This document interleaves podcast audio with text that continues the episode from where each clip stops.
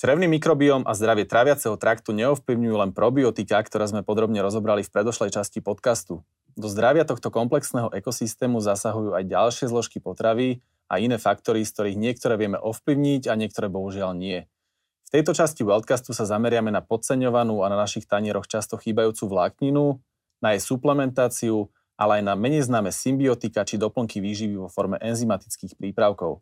Čo z tohto je pre naše zdravie potrebné, čo je dobré a čo úplne zbytočné, budem zisťovať od výživovej poradkyne, mimochodom veľmi aktívnej na profile Výživa z Nikol na Instagrame, Nikolety Šimonovej. Ja som Maroš Krivosudský a vy počúvate ďalšiu časť vzdelávacieho Weltcastu magazínu Trend.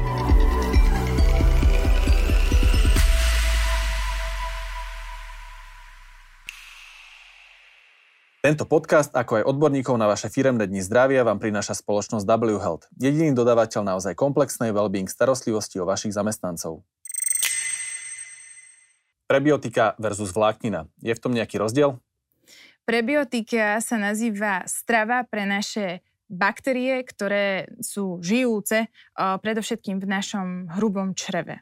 Čiže tieto baktérie, ktoré tam máme, ale to nie sú len baktérie, to sú celkovo vo všeobecnosti mikroorganizmy, ktoré sú tam veľmi dôležité uh, v tomto našom hrubom čreve. Oni na svoj život potrebujú nejakú potravu, nejakú stravu. No a práve stravou pre tieto baktérie je tá vláknina, čiže tá tie prebiotika. Ale nie len taká všelijaká vláknina, ale oni proste uh, to spracovajú a trávia tú stráviteľnú vlákninu.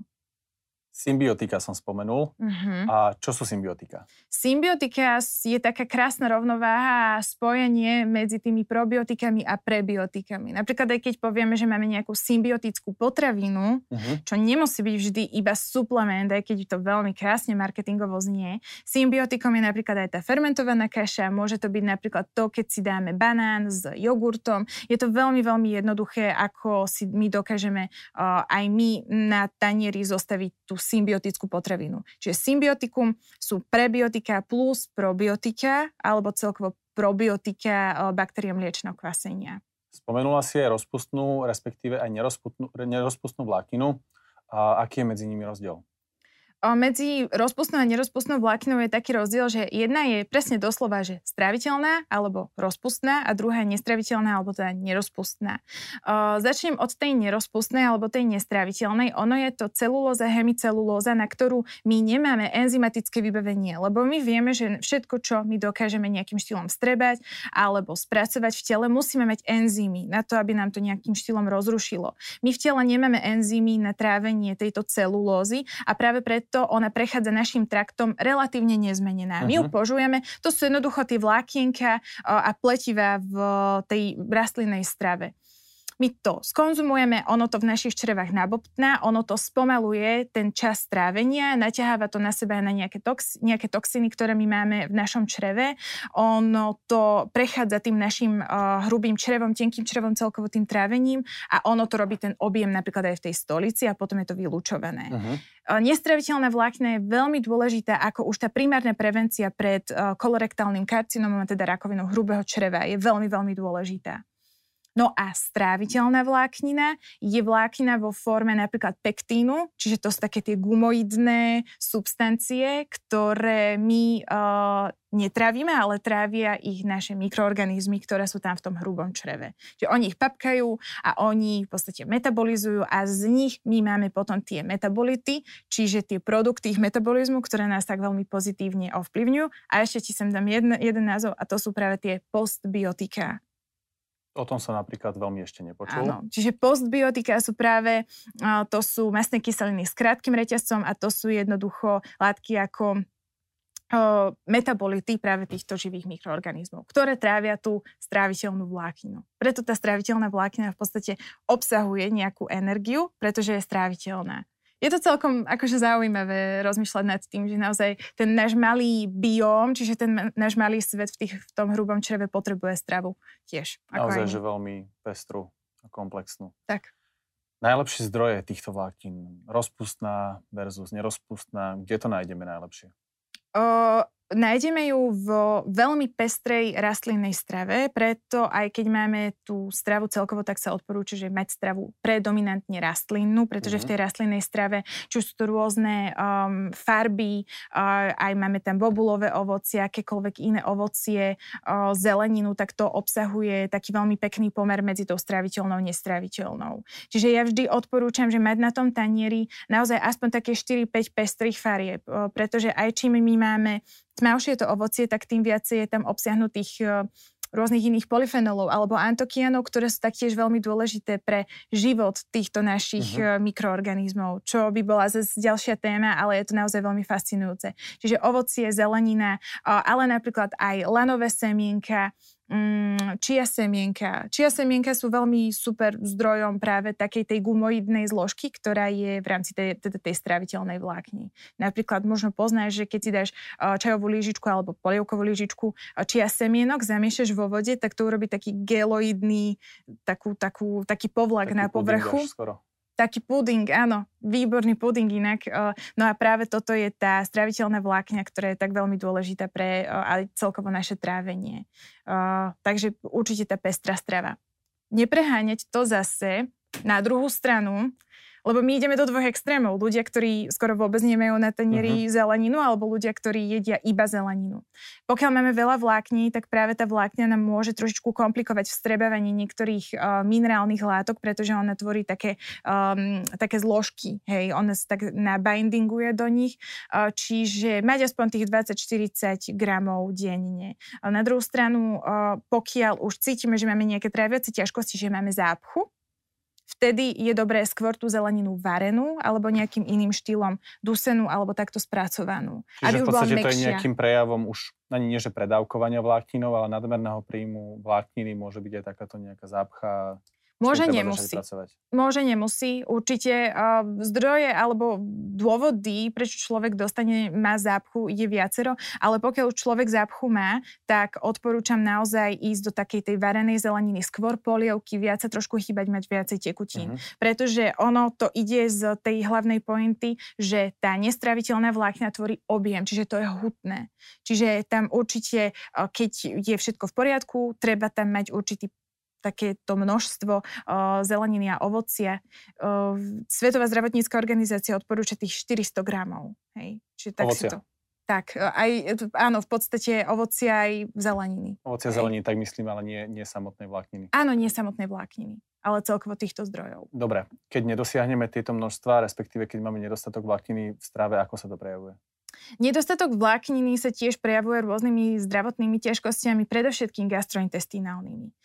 Čiže už to môže byť aj také tiež, tiež v takom zmyšľaní, že zápcha alebo nepravidelné vyprázdňovanie, bolestivé vyprázdňovanie, aj hutnosť tej stolice je trošičku ovplyvnená.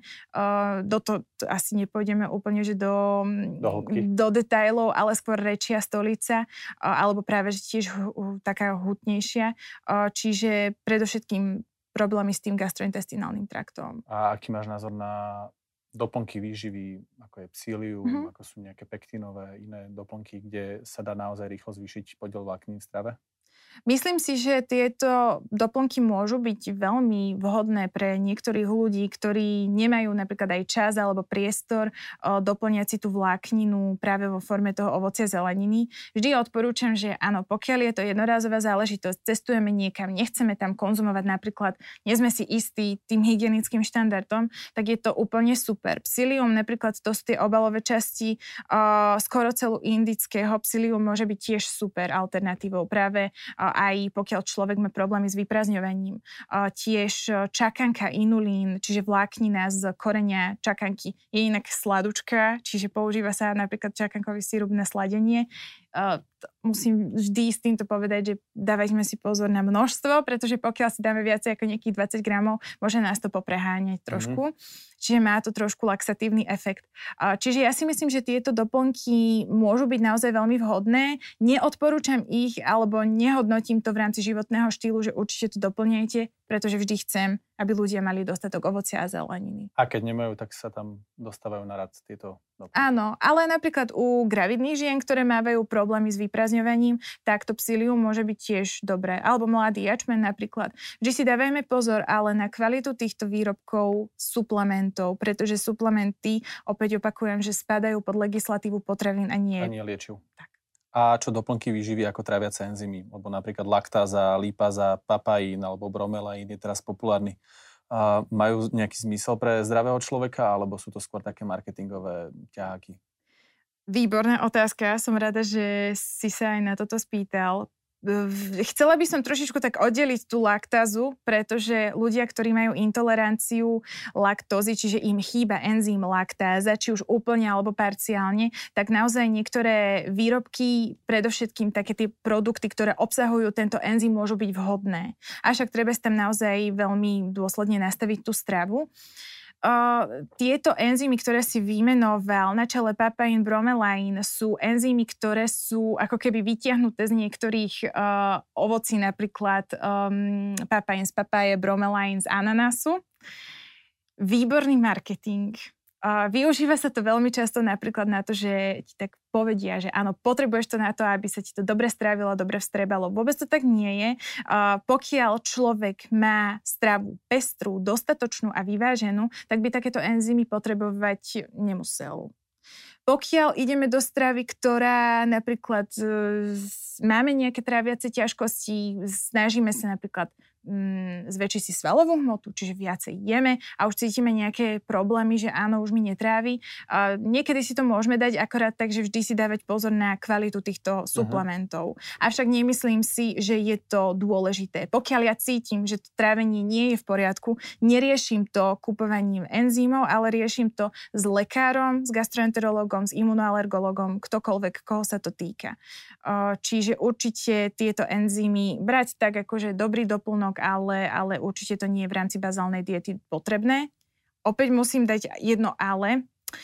Určite sme si vedomí toho, že celkovo tá, tie vegánske produkty idú do popredia. Máme aj vegánske proteíny. Uh, vegánske proteíny, čiže ktoré majú tie bielkoviny iba z tých rastlinných zložiek, mávajú problémy s tým, že nemajú všetky esenciálne aminokyseliny alebo niektorá aminokyselina je, je uh, limitná, čiže znižuje v podstate využiteľnosť všetkých ostatných Vtedy sa tam pridávajú niektoré enzymy tráviace, ktoré zlepšujú využívanie týchto aminokyselín, čo môže byť vhodné. Čiže nechcem, aby toto vyznelo, že som úplne proti. Môže to byť aj super, ale opäť uh, treba Ten to mať v takom... možno trošku predbieha tak. tú naozaj, naozaj užitočnosť. Áno, lebo vieš aj napríklad niektoré liečivá, ktoré ti nahradzajú pankreatické šťavy alebo u ľudí, ktorí majú problémy so žlčníkom alebo žlčník nemajú. Táto opodstatnenie určite má to je pravda. Ale pre tú zdravú populáciu, ktorá je cieľená cez billboardy a cez nejaké reklamy, to podstatne je asi, predpokladáme, že trošku, trošku menšie. Tak. To je veľmi jasná odpoveď. Čiže dostatok vlákniny v tej bežnej strave z ovocia, zeleniny, nejakých semienok a celozrných výrobkov a tak ďalej a potom možno niekedy doplniť e, práve tým psíliom, respektíve nejakými ďalšími inulínovými, pektínovými zložkami. Áno. Keď sa rozprávame o vláknine a keď dostávam otázku, že aké sú najbohatšie zdroje vlákniny, tak paradoxne to nie je ovocie a zelenina, ale sú to práve celozrnné výrobky a strukoviny. Čiže v tej pestrosti, keď my máme obsiahnuť tých napríklad tých 20 až 40 gramov hej, pre tú bežnú, bežnú populáciu, čo sa odporúča, tak máme určite na tanieri aj tie strukoviny, celozrné výrobky, čiže tie, ktoré majú tie obalové zrná, čiže celozrné. Celozrné je legislatívne podchytené, čiže keď aj kupujete, tak celozrné a potom ovocie, zelenina určite. V podstate jednoduché, už len to dodržiavať. Žiadna raketová veda. Žiadna raketová veda. Ďakujem. Ďakujem aj ja. O tejto a iných wellbeing témach sa ale môžete od Nikol dozvedieť viac na prednáškach, workshopoch či diagnostikách vo vašej firme. Pre viac info klikajte na www.whealth.sk.